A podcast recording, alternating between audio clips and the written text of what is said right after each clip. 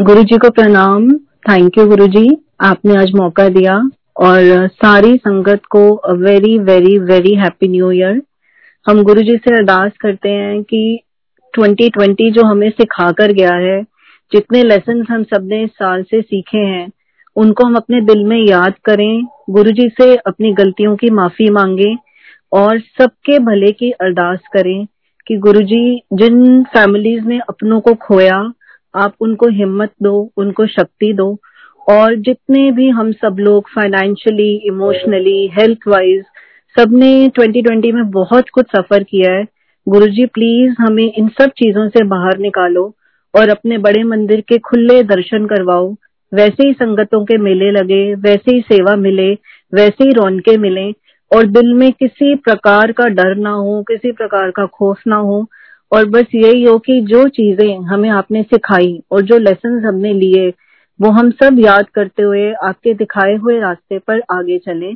क्योंकि 2020 ने हमें सिखाया है कि गुरुजी, कहीं नहीं, वो हमारे अंदर हैं। गुरुजी ने हमें वन टू वन कनेक्शन लगाना सिखाया और हम सबको ये एहसास करा दिया कि अंबानी से लेके एक पियोन तक, चाहे बड़े से बड़ा आदमी हो, चाहे छोटे से छोटा नॉर्मल इंसान हो, सबको एक प्लेटफॉर्म पे लाकर खड़ा कर दिया।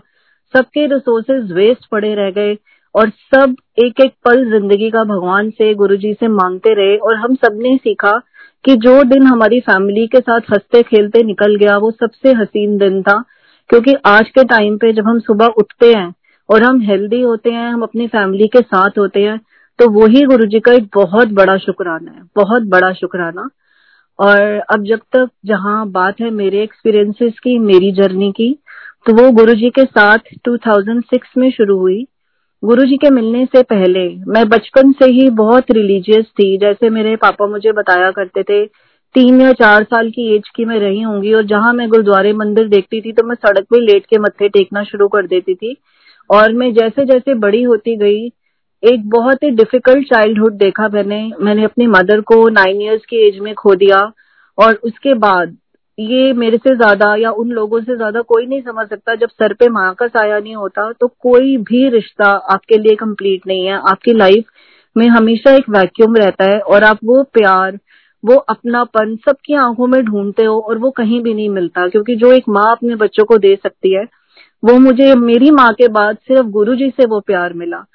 तो मैं इस चक्कर में शायद बहुत रिलीजियस हो गई और मैंने बचपन से ही भगवान ने, गुरुजी ने मेरे से बहुत पूजा पाठ करवाए, बहुत व्रत रखाए और मैं बड़ी होती रही और आज मैं जब सोचती हूँ तो शायद मेरी कोई सच्ची अरदास थी, कोई सच्ची पूजा थी जो उस टाइम भगवान ने सुन ली और गुरुजी ने मुझे अपने दर पर बुलाया। नो no डाउट जब मैं उनसे मिली, गुरुजी फ़िज़िकल फॉर्म में थे और मुझे उनकी महिमा का, उनकी कृपा का कुछ भी नहीं पता, मैं बड़े भोले भाव से उनके पास पहुँची थी।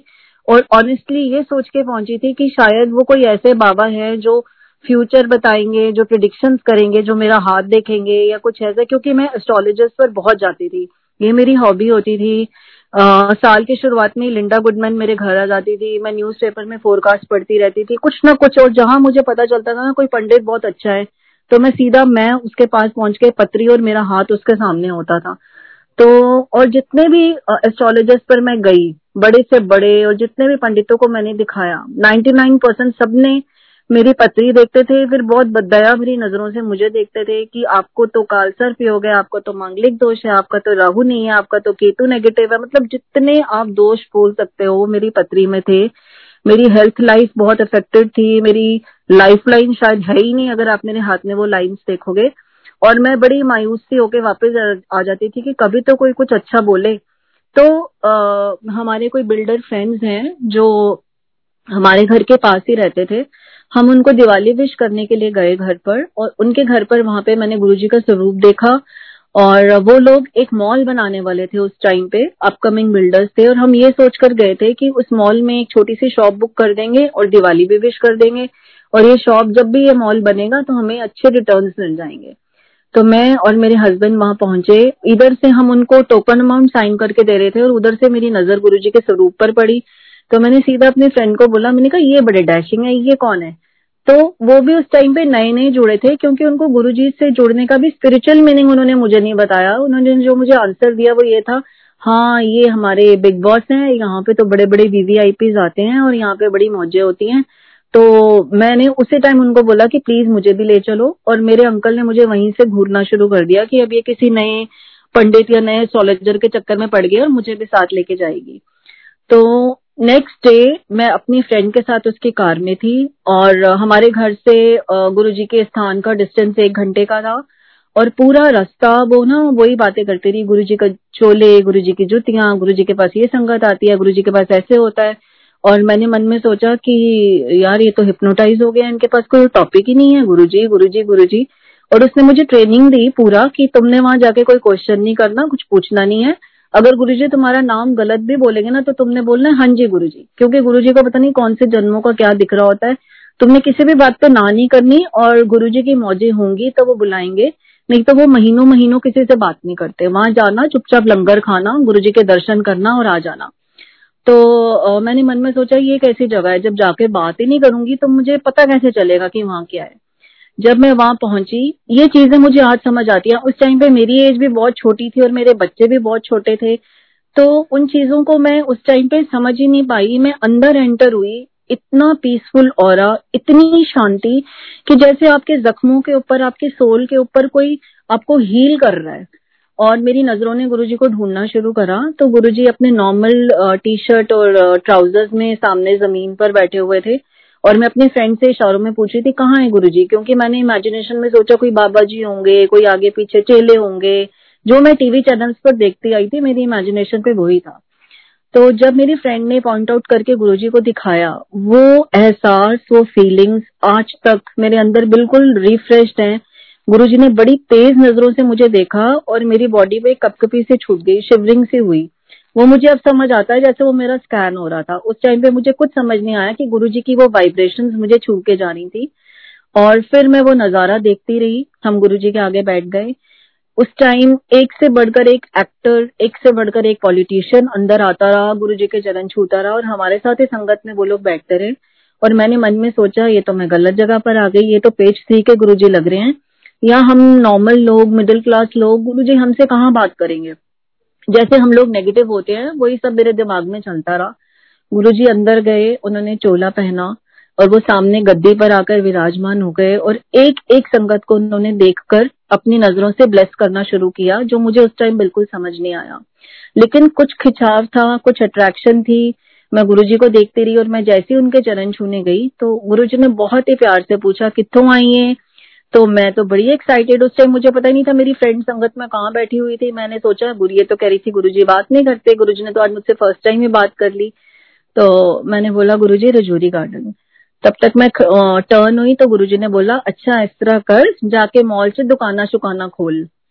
तब तक मैं दो कदम आगे आ चुकी थी। मेनका गांधी आंटी गुरुजी के चरणों में बैठी हुई थी। वो बड़ी ज़ोर से उन्होंने स्माइल किया और मैं इतनी कंफ्यूज हो गई कि इनको किसने बताया? कि हम कल टोकन अमाउंट देकर आए तब भी मुझ जैसे स्टूपिड इंसान को समझ नहीं आया कि गुरु जी अपना अंतर्यामी होने का प्रूफ दे रहे हैं। मैं इफ़ बट किंतु परंतु लगाते हुए आगे आ गई और बारी आ गई मेरे अंकल की। गुरुजी ने उनको अपने पास बिठा के अच्छे से उनका पूरा इंटरव्यू लिया की करना है, केड़ा काम में। उस टाइम मेरे अंकल कस्टम क्लियरेंस के बिज़नेस में थे और एक बहुत ही मेजर बिज़नेस प्रॉब्लम में से निकल रहे थे। जो सिर्फ़ और सिर्फ़ भगवान ही उनको बचा सकते थे और अंकल ने वो मुझे उन्होंने बाद में बताया, वहाँ बैठ के अरदास लगाई थी कि गुरुजी, मैं आपकी महिमा सुन के यहाँ पर आया हूँ। अगर यहाँ जरा भी शक्ति है, हम लोग ना शुरू में चैलेंजेस दे देते हैं भगवान को, जो नहीं देने चाहिए। और हम बहुत ही भोले भाव से गए थे तो मैं आज गुरु जी से उस चीज़ की सॉरी मांगती हूँ। तो अंकल ने बोला कि अगर यहाँ जरा भी शक्ति है तो प्लीज़ मेरी इज़्ज़त बचा लेना। मेरे हाथ से कुछ गलत शिपमेंट्स अनोइंगली हो गई हैं। तो मुझे आपसे कुछ नहीं चाहिए, आपसे बस अपनी इज़्ज़त चाहिए। गुरुजी प्लीज़ मेरे घर तक कोई पहुँचे ना। और ये बात मुझे भी नहीं पता थी कि अंकल इतनी मेजर टेंशन में से गुजर रहे हैं और गुरु जी ने सिर्फ़ एक क्वेश्चन पूछ कर कि की कम करना है। उस प्रॉब्लम में से हमें कैसे बाहर निकाला? मेरे अंकल जब जवाब दे रहे थे, गुरुजी को समझा रहे थे, गुरुजी कस्टम क्लियरेंस तो अपने मन में सोच रहे थे कि गुरुजी को कैसे समझ आएगी? इनको मैं क्या बताऊँ? कस्टम क्लियरेंस इम्पोर्ट एक्सपोर्ट लेकिन हमें पता ही नहीं था, हमें इस चीज़ का एहसास ही नहीं था कि कितनी चीज़ें गुरुजी, इतने बड़े बड़े कष्ट हमारे, इतनी छोटी छोटी चीज़ें पूछ के ही निकाल देते हैं। तो अंकल ने गुरु जी को समझाया गुरु जी का नेक्स्ट था, खोलना तेरी फ़ाइल और हम लोग इतने नेगेटिव होते हैं, मेरे अंकल को लगा कि कोई दान दक्षिणा की फ़ाइल खुलने वाली है। फिर गुरुजी ने स्माइल करी। गुरुजी ने बोला, जा, हो गया तेरा एडमिशन कल्याण कितना जा, ऐश कर, कल फिर आई। हम लोग ऐसे खुश होकर वहाँ से बाहर निकले, जैसे पता नहीं कौन सी लॉटरी लग गई है कौन सा खजाना निकल गया हमारा और हम इतना लाइट फील कर रहे थे। हाथों से गुरु जी के जब चरण छुए थे, वो फ्रेग्रेंस थी और बड़े खुश खुश हम अपनी गाड़ी में आके घर आ गए और पूरी रात हमें एक हैंगओवर रहा कि नेक्स्ट डे कब आएगा, हम फिर कब जाएँगे थर्ड डे कब आएगा, हम फिर कब जाएँगे। तो ये संगत ने हमें बाद में समझाया कि खोलना तेरी फ़ाइल का मतलब होता है कि तेरा प्रेजेंट पास फ्यूचर बताऊँ। उस टाइम तो हम बिल्कुल ब्लैंक होके गुरु जी के सामने मेरे अंकल बैठे थे कि जवाब क्या दें, कुछ समझ ही नहीं आ रहा था। और ये जो जा ऐश कर हो गया कल्याण, ये इतनी बड़ी ब्लेसिंग्स है। गुरु जी जो वन लाइनर ब्लेसिंग्स देते थे और देते हैं, उस टाइम 2006 से लेके आज तक, मैंने बड़े से बड़े, मैं ये नहीं कहूँगी कि मैं गुरुजी के शरण में गई तो मेरी लाइफ में कोई दुख नहीं आया, कोई तकलीफ़ नहीं आई। जो मर्ज़ी दुख आया, जो मर्ज़ी तकलीफ़ आई, गुरु जी का नाम, गुरु जी का मंत्र जाप, गुरु जी का सहारा, उनकी ओट, इतनी बड़ी ब्लेसिंग थी कि उन्होंने मुझे बड़े से बड़े दुख में मेरा हाथ पकड़ के कब मुझे उस पार से वो इस पार ले आए, मुझे एहसास ही नहीं हुआ। उनका नाम लेते ही अंदर से जो शक्ति आती है, जो पॉजिटिविटी आती है, आप हर दुख झेलने झेलने को तैयार हो जाते हो और गुरु जी आपको कैसे उसमें से पार निकाल देते हैं तो हमें समझ ही नहीं आती क्योंकि हम जब उस फ़ेज़ से गुजर रहे होते हैं हम बार बार गुरु जी के टेस्ट में फेल होते हैं, हम इतने नेगेटिव हो जाते हैं। गुरु जी आप सुन नहीं रहे क्या? गुरु जी आपको दिख नहीं रहा क्या? हम पे क्या बीत रही है? हमारे घर वालों के साथ क्या हो रहा है? हम लोग ये गुरु जी से कंप्लेन करना शुरू कर देते हैं, लेकिन वो मालिक इतने बड़े हैं। मुझे यही समझ आया कि इस मंत्र जाप में इतनी शक्ति है। और जा ऐश कर का मतलब यही समझ आया आपकी लाइफ में सुख है, दुख है, गम है, तकलीफ़ है। गुरु जी आपको ऐश करते हुए उस फ़ेज़ से बाहर ले आते हैं। आपको बहुत स्ट्रेंथ देते हैं। ऐसा नहीं होता कि हम गुरु जी के शरण में जाएँगे तो कोई तकलीफ़ नहीं आएगी, कोई गम नहीं आएगा, कोई दिक्कत नहीं आएगी, वो आएँगी। लेकिन गुरु जी का नाम आपको वो झेलने की शक्ति देगा और आपको उस चीज़ में से बहुत आसानी से बाहर ले आएँगे। इतने सालों की जर्नी में मैंने यही सीखा है। फिर उस एक साल में 2006 में मैं गई थी। हम गुरुजी के पास रेगुलर जाते रहे, गुरुजी हमें खींचते रहे अपनी तरफ़ और आज भी संगत के साथ यही होता है। जब आपको गुरु जी की कॉल आती है, एक या दो बार आपको लगता है कि बड़ा मंदिर बहुत दूर है, रात को जाना है, कैसे जाएँगे, कैसे होगा, लेकिन आपको तीसरी बार, चौथी बार वो मंदिर इतना अट्रैक्ट करता है गुरु जी की कॉल इतनी स्ट्रांग होती है कि आप सब छोड़ छाड़ के भागते हो कि नहीं, हमने गुरु जी के दर्शन करने जाना और गुरु जी आपको अपने आप बुलाते हैं और मंदिर के अंदर एंटर होते ही ना कोई गम याद आता है, ना कोई तकलीफ़ याद आती है, ना कोई बीमारी याद आती है। जब हम गुरु जी के और में चले जाते हैं तो गुरु जी हमें इतनी पॉजिटिविटी देते हैं, वो बड़ा मंदिर, इतना बड़ा स्थान है। मतलब इतने सालों में मुझे यही समझ आई कि वहाँ कण कण में गुरु जी की ब्लेसिंग्स है। नो डाउट गुरु जी हमारे दिल में है, हमारे घरों में है, हमारे साथ है। लेकिन मुझे ऐसा लगता है कि हमारी सोल जो रिचार्ज होती है, वो बड़े मंदिर में ही जाके होती है। वहाँ जाके ऐसा लगता है कि एक बार आप सच्चे दिल से चले जाओ ना तो वहाँ डेस्टिनी वाकई गुरु जी आपकी रीराइट करते हैं। तो मुझे अपने लिए तो टिल डेट बहुत इंपॉर्टेंट लगता है कि बड़ा मंदिर, चाहे मैं अब मंदिर संगतों के लिए फ़िलहाल अब दो दिन खुलना शुरू हुआ है, अब आज एक गुड न्यूज़ आई है कि तीन दिन ओपन होगा। तो हम सब यही गुरु जी से अरदास करते हैं कि गुरु जी प्लीज़ हम सबको बख्श के अपना द्वार खोलो। और एक चीज़ जो सबसे ज़्यादा इम्पोर्टेंट है, वो है गुरु जी से डायरेक्ट कनेक्शन एक बार मेरे एक फ्रेंड जिनको मैं गुरु जी के टाइम ले गई थी बड़े मंदिर में और उसको भी मैंने यही सिखाया था कि प्लीज़ गुरु जी से कुछ पूछना मत, कुछ बताना मत, वो बुलाएँगे तो अपने आप तब जाना, अपने आप गुरु जी से कुछ पूछने मत चले जाना, क्योंकि वो बड़े क्यूरियस नेचर के थे और उनको ना बड़े कंतु परंतु और बड़े सारे क्वेश्चंस उनके दिमाग में चलते थे और वही हुआ, मैं और मेरे हस्बैंड जब लेके गए, हमने पाँच मिनट बाद देखा तो वो गुरु जी की गद्दी के पास खड़े हुए थे। मैंने अपना मुँह छुपा लिया, मैंने कहा, ले, ये तो गुरुजी के पास पहुँच गया आप क्या होगा? तो गुरुजी ने बड़े प्यार से उससे पूछा कि दो नाल किदे नाल आया है? तो उसने जवाब दिया मेरे अंकल का निकनेम चिंटू है तो उसने बोला, चिंटू दे नाल तो मैं अंदर से बहुत डर गई। मैंने कहा, कहीं गुरुजी को गुस्सा ही ना आ जाए, डांट ही ना पड़ जाए। उसने अपनी, पता नहीं कौन सी प्रॉब्लम गुरुजी को बताई तो गुरुजी ने उसको एक ही जवाब दिया, पहले कनेक्शन पे लगा ए बात भी गलना नहीं, मेरे नाल डायरेक्ट कनेक्शन लगाओ। उसने मेरे से आके पूछा, और उस टाइम मैं भी इतनी नई नई जुड़ी हुई थी कि मुझे कनेक्शन का एक ही मतलब पता था, जो इलेक्ट्रिसिटी के कनेक्शन होते हैं। उसने मेरे से पूछा, गुरुजी कह रहे हैं कनेक्शन लगा ये क्या होता है? मैंने कहा, पता नहीं कनेक्शन क्या होता है? लेकिन आज गुरुजी ने सिखाया कि उठते, बैठते, सोते, जागते। जब हम गुरु के साथ हमारी आत्मा जुड़ी रहती है, हर चीज़ में हम गुरु को आगे लेके चलते हैं तो वो ही इनका कनेक्शन है। और गुरु जी से सच्चा रिश्ता इस दुनिया में मुझे कोई भी नहीं लगता। माँ, बाप बेस्ट फ्रेंड गुरु जी एक टीचर एक आपके ब्रदर आप जो उनको ढूंढो गुरु जी आपको उसी रूप में आके आपके साथ खड़े हो जाते हैं।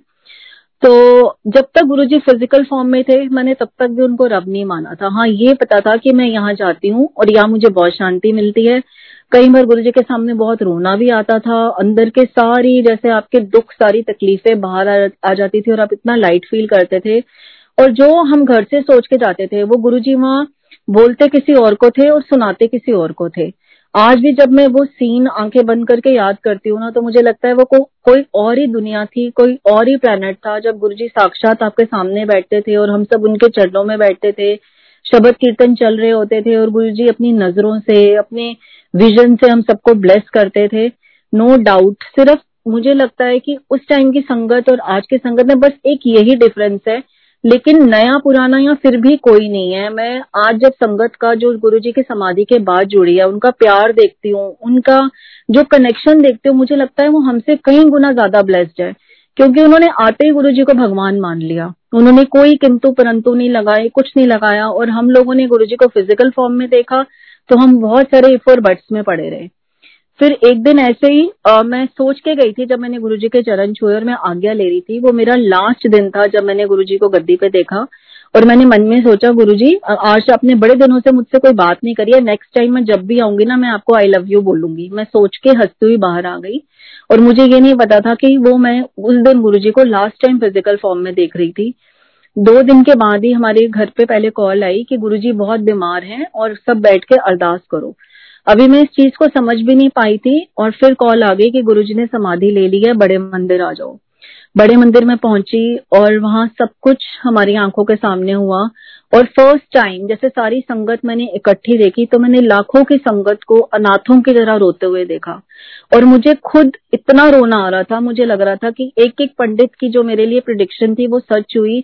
इतनी मुश्किल से एक इतना अच्छा स्थान मिला था और अब गुरुजी भी चले गए तो मैं बड़े मंदिर अब किसके लिए आऊँगी? मेरे दिमाग में यही चल रहा था। जैसे अब संगत सोचती है कि काश हम पहले आ जाते, काश हम मिल लेते। लेकिन उस टाइम मुझे भी एहसास नहीं हो रहा था। मुझे लगा कि गुरुजी ने अगर फ़िज़िकल फॉर्म छोड़ दी तो सब कुछ चला गया। और हम लोग बहुत दुखी होके मैं पाँच छह महीने मंदिर गई नहीं, मैं घर बैठी रही। और फिर से मैंने गुरु जी को इधर उधर ढूंढना शुरू किया, कभी इधर इस मंदिर में, कभी उस मंदिर में, लेकिन अंदर से वो शांति नहीं आ रही थी। और मेरी उसी फ्रेंड का फिर से कॉल आया कि तुम बड़े मंदिर क्यों नहीं जाते हो? मंदिर जाया करो गुरु जी से ब्लेसिंग लेने। और एक दिन गुरु जी के कॉल से ही मैं और मेरे अंकल मंदिर गए। और जब मैंने फ़र्स्ट टाइम खाली गद्दी देखी तो मैं बहुत रोई। उस टाइम मेरे को मंदिर बहुत सुनसान लग रहा था, बहुत वीरान लग रहा था। और हम चुपचाप लंगर खाकर वापस आ गए, लेकिन हम धीरे धीरे मंदिर जाते रहे। और वो थी गुरु जी की ब्लेसिंग्स की, मुझे लगता है उस टाइम गुरु जी की ब्लेसिंग्स इतने स्पीड से फ्लो हो रही थी जैसे जैसे मैं मंदिर जाती रही, उस टाइम गुरुजी हमारे टूटे हुए दिलों को सहारा देने के लिए हमें अपने प्रूफ दे रहे थे। जैसे कहते थे ना गुरुजी की चमत्कार कोई नमस्कार है। उस टाइम इतनी स्पीड से होता था, किसी को गुरु जी की फ्रेग्रेंस आती थी, किसी को शिवलिंग में ओम दिखता था, किसी को जोत में गुरु जी दर्शन दे रहे थे। एक दिन जो बाहर गुरु जी का झूला है, उस दिन मेरे बेटे का बर्थडे था और मैं वहाँ माथा टेक रही थी। इतनी गर्मी थी कि एक पत्ता भी नहीं हिल रहा था और वो झूला अपने आप हिलना स्टार्ट हो गया। और वहाँ संगत की भीड़ लग गई। उसके झूले के पीछे ग्लास हुआ करता था और सब बोल रहे थे कि गुरुजी दर्शन दे रहे हैं, दर्शन दे रहे हैं। और मैं वो इंसान हूँ जिसको सबसे लास्ट में दिखता है। मैं देखने की कोशिश भी नहीं करती कि कहाँ दे रहे हैं, मुझे दिखता ही नहीं है। और वैसे तो मंदिर में मोबाइल फ़ोन बिल्कुल स्ट्रिक्टली बैन है। एक दो लोगों ने उस टाइम क्रियोसिटी में फ़ोन उठा के गुरु जी की वो झूले की फोटोग्राफ ले ली। और आप मानोगे कि हमें आँखों से झूले पे कुछ नहीं दिख रहा, लेकिन उस फोटोग्राफ में गुरु जी पूरे साक्षात दर्शन दे रहे थे। ये एकदम गुरु जी के समाधि की बात की बात है, समाधि लेने की। तो ये सिर्फ़ गुरु जी हम लोगों को बता रहे थे कि वो कहीं नहीं गए, वो हमारे साथ हैं और बड़े मंदिर के कन कन में हैं। उस टाइम गुरु जी ने मेरे को सेवा दे दी, जैसे हम सबको संगत जोड़ने की। और गुरु जी का तरीका यही होता है कि वो सत्संग हम लोग सुनाते हैं और सामने वाला कनेक्ट होता है, उसकी कॉल होती है और वो बड़े मंदिर पहुँच जाता है। तो ये भी गुरु जी की मेहर ही होती है कि आपके सुनाने से कोई सामने वाला मान जाए तो मुझे जब गुरुजी फ़िज़िकल फॉर्म में थे, वो मेरे से बार बार पूछते थे कितों आई है? और मैं कहती थी, रजौरी गार्डन तो मैं मन में सोचती थी कि गुरुजी भूल जाते हैं कि ये मेरे से शरारत करते हैं। ये बार बार मेरे से एक क्वेश्चन क्यों पूछते हैं? तो इस चीज़ का आंसर मुझे तब मिला। अब तो गुरुजी ग्लोबल प्लेटफॉर्म पे हैं, पूरी दुनिया गुरुजी की भक्त है, लेकिन उस टाइम पे रजौरी की संगत जोड़ने का गुरुजी ने मेरे को इतना मौका दिया मेरे आसपास के नेबर्स मार्केट के लोग और मेरे दूर के रिश्तेदार जिनसे मेरा कोई लेना देना नहीं था सडनली सब मेरे सामने आते थे, कुछ ना कुछ प्रॉब्लम बताते थे और मैं बड़ी शान से कहती थी, एक बड़ा मंदिर है, हमारे गुरु जी है, वहाँ चलो। हमारे बड़े मंदिर में चलो गुरु जी आपको ज़रूर ब्लेस करेंगे। और मैं इतनी शान से कह सकती हूँ कि वो दो साल, तीन साल फाइव सीटर कार में हम छह छह, सात सात, आठ आठ लोग एक दूसरे की गोदी में बैठ के बड़े मंदिर जाने लगे। जैसे मतलब मुझे इतनी खुशी मिलती थी जैसे हम कौन सा खजाना लेने जा रहे हैं। और मैं इतनी शान से कह सकती हूँ कि एक भी संगत गुरु जी के दर से खाली वापस नहीं आई। गुरु जी ने सबको इतना ब्लेस करा, जिनके दस दस बीस बीस साल से बच्चे नहीं थे। गुरु जी ने उनको बेबीज दी। मेरे जिन कजन्स की शादियाँ नहीं हो रही थी, वो गए, उन्होंने माथा टेका, उनकी शादियाँ हो गई। जो एक रजौरी की बच्ची है, जो कैंसर की लास्ट स्टेज से जूझ रही थी, जिसको डॉक्टर्स ने मना कर दिया था कि लाखों रुपए लगेंगे सर्जरी के और तब भी कोई गारंटी नहीं है। उस बच्ची पर गुरु जी की इतनी मेहर हुई, वो मंदिर गई, उसने माथा टेका, लंगर खाया और धीरे धीरे धीरे धीरे गुरु जी ने उसकी बॉडी से कैंसर गायब कर दिया, जिसके बिना सर्जरी के, जिसके डॉक्टर्स सर्जरी के बाद भी गारंटी नहीं ले रहे थे। आज उस बच्ची के चेहरे पे गुरु जी का नूर देखते हुए बनता है। और ऐसे ऐसे भी सत्संग हुए, जो लोग हमारी ज़िंदगी से चले गए, जो सोल्स ऊपर चली गई। गुरु जी ने उनके घर वालों को ड्रीम में दिखा के कि तुम्हारा भाई वापस भेज रहा हूँ, तुम्हारा बेटा वापस भेज रहा हूँ। सेम डे पे वो सोल्स वापस भेजी। मैं खुद सोचती हूँ, उस टाइम पे मैं हिल गई। उस टाइम मुझे समझ आया कि ये साक्षात रब है, ये कोई और कर ही नहीं सकता।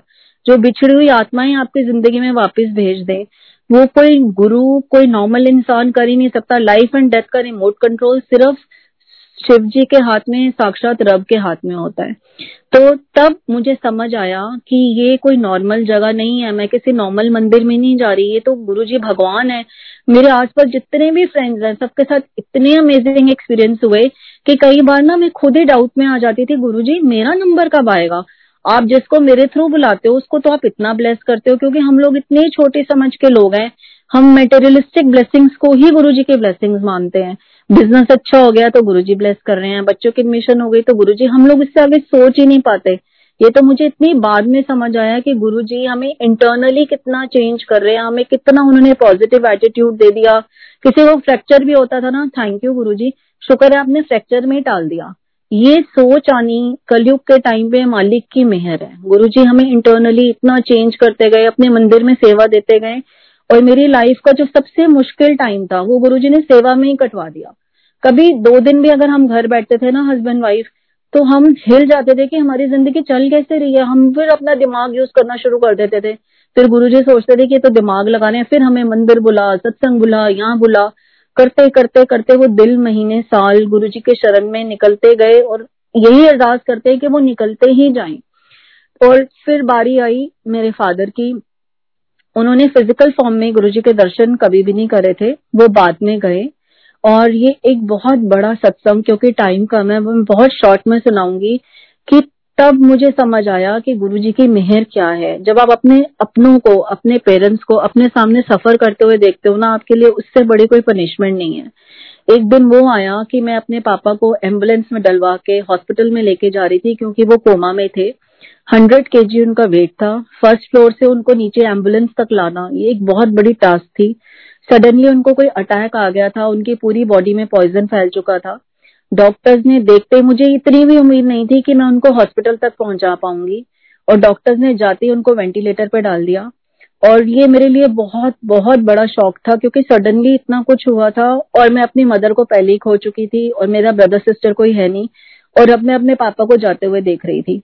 और उस टाइम मैंने गुरुजी ने नई नई समाधि ली थी और मैंने तब सत्संग में सुना था कि गुरुजी की फ़ोटो भी चमत्कार करती है। वो चीज़ बार बार मेरे कानों में गूंज रही थी और मैंने वेंटिलेटर पे गुरुजी का एक छोटा सा स्वरूप लगा दिया और जब भी मैं आईसीयू में जाऊँ, मैं रोती हुई बाहर आ जाऊँ, डॉक्टर ने बुला के मुझे उनका सारा सामान, उनकी रिंग, चेन, फ़ोन सब मेरे हाथ में देके बोला कि आपने जिसको बुलाना है बुला लो। वो बहुत क्रिटिकल है, अब वेंटिलेटर पे हैं और अब हमें कोई होप नहीं है। और आप मानोगे नहीं मेरा जो संगत जी, मैं जैसे गुरु जी कहते हैं कि 90 परसेंट कर्म वो हमारे काटते हैं। किसी के छह महीने में कटते हैं, किसी के छह साल में, किसी के दस दिन में। वो हमारी कार्मिक जर्नी कितनी बड़ी है, ये हमें नहीं पता। मेरे फादर के वो कर्म एक रात में कट गए। नेक्स्ट डे डॉक्टर्स ने उनका वेंटिलेटर उतारा। मैं बाहर खड़ी होकर अरदास कर रही थी।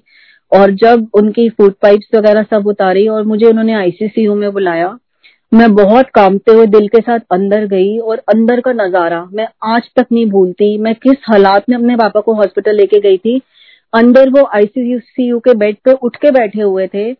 उनके चेहरे पे इतना ग्लो था, उनकी आँखों में इतनी चमक थी और मेरे को एक आईब्रो ऊपर करके बोलते हैं, और बाबूजी की हाल है? और मैं एकदम शॉक्ड मेरी टांगे काँप रही थी। मैंने कहा, आप कैसे हो पापा? कहते, तेरे को पता है, गुरुजी यहाँ मेरे साथ खड़े थे। तो मुझे लगा कि वो अब भी अब भी ठीक होके बोल रहे हैं। मैंने कहा, पापा प्लीज़ आप रेस्ट करो। कहते, तुझे पता है, वो मेरे साथ खड़े थे और मैं जब बेहोश था तो मेरे अंदर लगातार मंत्र जाप चल रहा था। और बस उन्होंने इतनी बात बोली, उनका वो मतलब इतना नूर था उनके चेहरे पर, जैसे कोई शक्ति आके उनके अंदर लाइफ डाल के चली गई है और मैं रोती हुई बाहर आ गई। और बाहर जितने भी मेरे रिश्तेदार खड़े थे, मैं सबके गले लग के रोती रही कि गुरु जी ने न्यू लाइफ दे दी गुरु जी ने न्यू लाइफ दे दी। और वाकई मुझे उस दिन समझ आया, जब गुरुजी फ़िज़िकल फॉर्म में थे तो वो बोलते थे, जा तेन एक्सटेंडेड लाइफ दी जा तेन न्यू लाइफ दी और मैं अपने दिमाग में सोचती थी, यार, ऐसे कैसे न्यू लाइफ मिल जाती है? ऐसे थोड़ी ना एक्सटेंडेड लाइफ मिलती है हम लोग बाज नहीं आते। गुरु जी ने मेरे फादर को एक्सटेंडेड लाइफ दी और तब मुझे उसका मतलब समझ आया। उन्होंने जैसे कहते ना, मुझे पूरा डुबो के वापस बाहर निकाला। उनका पूरा वो प्रोसेस दिखा के, पापा को लास्ट स्टेज पे पहुँचा के उनको वापस उन्होंने जीवन के सात साल दिए। और वो सेवन इयर्स उन्होंने गुरु जी से जुड़कर बहुत अच्छे तरीके से निकाले। उनके रोम रोम में गुरु जी का नाम चलता था। और उसके बाद जब वो सेवन इयर्स खत्म हुए लास्ट के कुछ महीने वो बेड पे थे, उनको पैरालिसिस का अटैक हुआ। हम लोगों के नज़रों में वो बहुत सफ़र कर रहे थे क्योंकि वो बोल नहीं पाते थे। लेकिन मैं जब भी उनको देखती थी, उनके चेहरे पे एक स्माइल होती थी, उनके पॉकेट में गुरु की फ़ोटो होती थी और उनका एक ही हाथ हिलता था, मैं उनसे पूछती थी, पापा, क्या हाल? तो वो इशारा करते थे, बहुत बढ़िया। फिर मैं पूछती थी, गुरुजी तो अपने पॉकेट में से गुरुजी की फ़ोटो निकाल के और ज़ोर से स्माइल करते थे।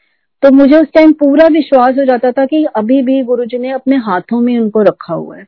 उनको वो तकलीफ़ होते ही नहीं थी। एंड टाइम तक उनके चेहरे से वो स्माइल नहीं गई। और ये मेरे मालिक की मेहर है। लास्ट में गुरु जी ने हम सबको मेंटली प्रिपेयर करके उनको अपनी चरण चरण में लिया। उनकी वो कार्मिक लाइफ खत्म हुई। ये भी गुरु जी का शुक्राना है कि उनको सेवन ईयर सेवन ईयर्स की एक्सटेंडेड लाइफ मिली। तो उसके बाद इस तरह से पापा के बाद उस दिन से मैं समझ गई कि गुरु जी साक्षात भगवान है, वो बहुत बड़े रब हैं। फिर बारी आई मेरे हस्बैंड की, मंदिर में उनको अंकल को सेवा मिली हुई थी, वो सेवा में लगे रहे और अंदर ही अंदर जैसे गुरुजी हमारे सब कुछ है, हमारे माँ है, हमारे पिता हैं तो कई बार हमसे नाराज़ भी हो जाते हैं, कई बार हमसे कंप्लेंट भी करते हैं हम गुरु जी से तो मेरे अंकल के मन में भी बिज़नेस को लेकर कुछ प्रॉब्लम्स चल रही थी। और वो मंदिर जाते थे, सेवा कर रहे थे, पर कभी कभी जैसे वो नाराज़ होकर लंगर छोड़ के आ जाते थे। तब गुरुजी ने दिखाया कि वाकई जब गुरुजी का सिस्टम चलता ना, पहले आपको यहाँ लाइफ मिलती है, फिर हेल्थ मिलती है, और उसके बाद गुरुजी के पैकेज में सब कुछ है। तो गुरुजी ने दिखाया, जब लाइफ ही नहीं है तो आप ये सब चीज़ें लेके क्या करोगे? मेरे अंकल का इतना मेजर एक्सीडेंट हुआ कि अगर मैं आपको उसकी फोटोग्राफ दिखा पाती तो आप सब लोगों को बिलीव होता कि इस कार में कोई सरवाइव ही नहीं कर सकता। अंकल अपने वर्किंग एरिया में थे, तुगलकाबाद में कार में वो अकेले थे, और पीछे से कंटेनर्स आ रहे थे जिसपे शिपमेंट लोडेड होती है और वो कितना बड़ा कंटेनर होता है, आपको ट्रेलर्स होते हैं जो रात को रोड पे भी चलते हैं तो उनको क्रॉस करते हुए डर लगता है। उस ट्रेलर की ब्रेक फेल हो गई थी और जब तक मेरे हस्बैंड को समझ आता, वो कार में अकेले थे, वो अपने आप को संभालते तब तक वो ट्रेलर उस कार को हिट कर चुका था। और वो कार एक टॉय कार की तरह ऐसे उसने अल्टी पल्टी खाई, उसकी कार में कुछ भी नहीं बचा, उसमें शीशे सारे चकनाचूर वो बिल्कुल गाड़ी जो है, बिल्कुल रोड के साथ लग गई। बीच में सिलेंडर था जो ब्लास्ट हो सकता था और छत उसकी उड़ गई। जितने भी वहाँ लोग प्रेजेंट थे, उनको लगा कि इस कार का ड्राइवर तो अब खत्म है, इसमें तो कुछ बचा नहीं, कार बिल्कुल चकनाचूर थी तो हम पास में एक लेबर लगी हुई है, उसको बचा ले। पाँच मिनट में उस कार के कचरे के ढेर में से मेरे अंकल निकले और अपनी बॉडी में से उन्होंने पूरे कांच वांच झाड़े, उनको खूब स्वेटिंग हो रखी थी तो उनको लगा कि शायद मेरा कहीं से ब्लड ब्लड निकला है मैं अपने आप को चेक करूँ। वो साइड में खड़े होकर अपने आप को चेक कर रहे थे।